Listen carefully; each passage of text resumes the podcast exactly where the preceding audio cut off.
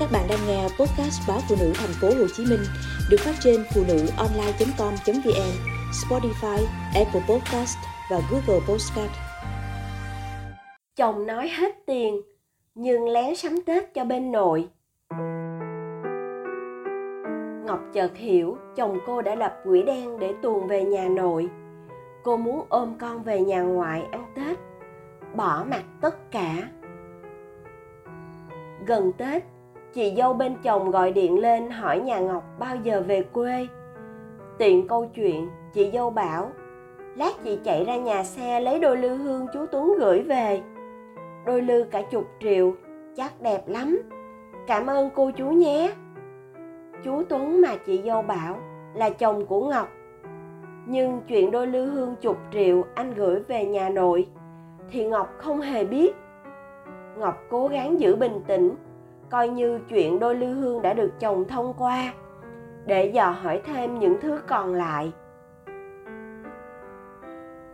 Qua chị dâu, cô mới biết được rằng suốt hai tháng nay, chồng cô thường xuyên đặt hàng qua mạng để gửi thẳng về quê cho ông bà nội. Lúc thì mấy món bổ dưỡng như nước sâm, đông trùng hạ thảo, yến, khi lại là các máy móc thiết bị trong nhà như tủ lạnh, tivi lò vi sóng. Một loạt các món đồ mà cứ nghĩ đến giá tiền rồi cộng lại.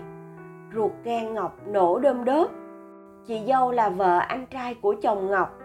Nhà chị ngay cạnh bên nhà ông bà nội và thường được chồng ngọc nhờ vả chuyện đi lấy đồ về giúp cho ông bà.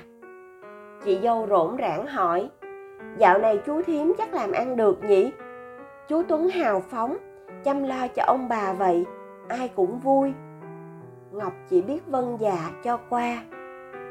Quả thật năm nay, chồng Ngọc làm ăn được hơn, nhờ có mối quen bên nhà ngoại. Chồng Ngọc đi theo công trình xa và lương tháng nào cũng cố định, khoảng 30 triệu một tháng.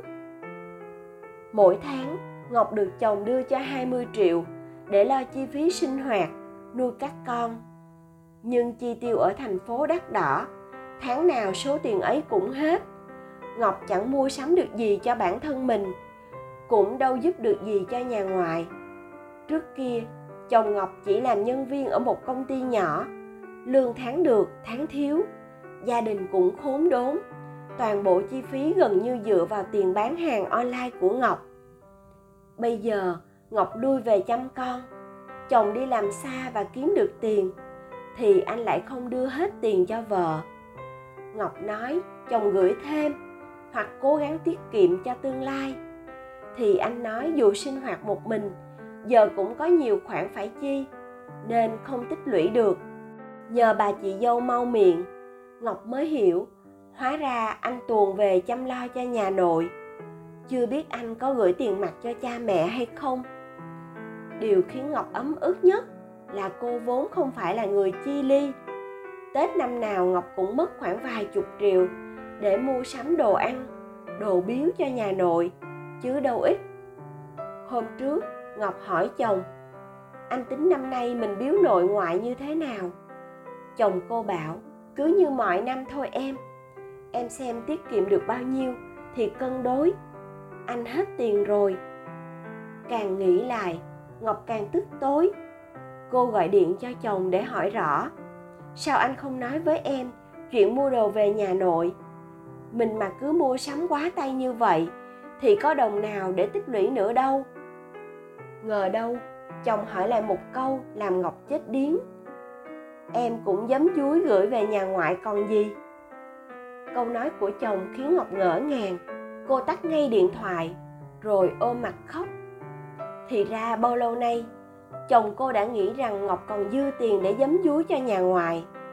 Trong khi ông bà ngoại thương ngọc còn thường xuyên chuyển khoản cho cháu mỗi khi cháu ốm. Ngọc thấy thương mình, thương cha mẹ mình. Bao nhiêu năm, cô cố gắng vì gia đình, chu đáo với nhà nội, nhưng chồng không ghi nhận. Chồng đi làm có tiền, chẳng nghĩ đến nhà ngoại chút nào, chỉ lo sắm sang cho nhà nội. Vậy mà còn đổ tiếng ác cho cô và bên ngoài.